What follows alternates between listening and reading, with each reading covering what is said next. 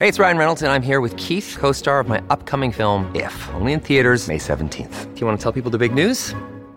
All right, I'll do it. Sign up now and you'll get unlimited for $15 a month in six months of Paramount Plus Essential Plan on us. Mintmobile.com slash switch. Upfront payment of $45 equivalent to $15 per month. Unlimited over 40 gigabytes per month. Face lower speeds. Videos at 480p. Active Mint customers by 531.24 get six months of Paramount Plus Essential Plan. Auto renews after six months. Offer ends May 31st, 2024. Separate Paramount Plus registration required. Terms and conditions apply if rated PG.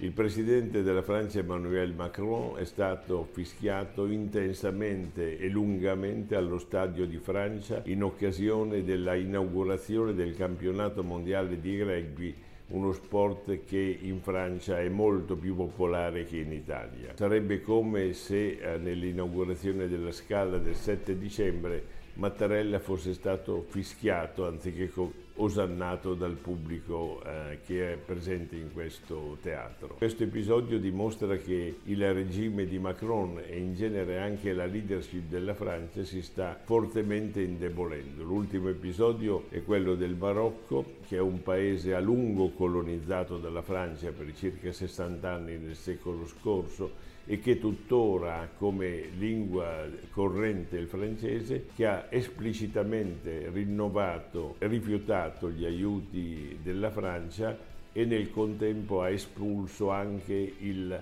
ambasciatore francese, cioè la presenza della Francia in Africa si sta sgretolando con una rapidità assoluta. I paesi come il Gabon, il Niger, Burkina Faso, eh, Mali, Guinea hanno recentemente cambiato regime con dei colpi di Stato e sostanzialmente espulso la Francia da questa Africa subsahariana per lei molto importante. C'è da domandarsi come mai di queste vicende i media italiani non ne parlino e, e quindi gli italiani non ne sappiano niente. Chissà perché.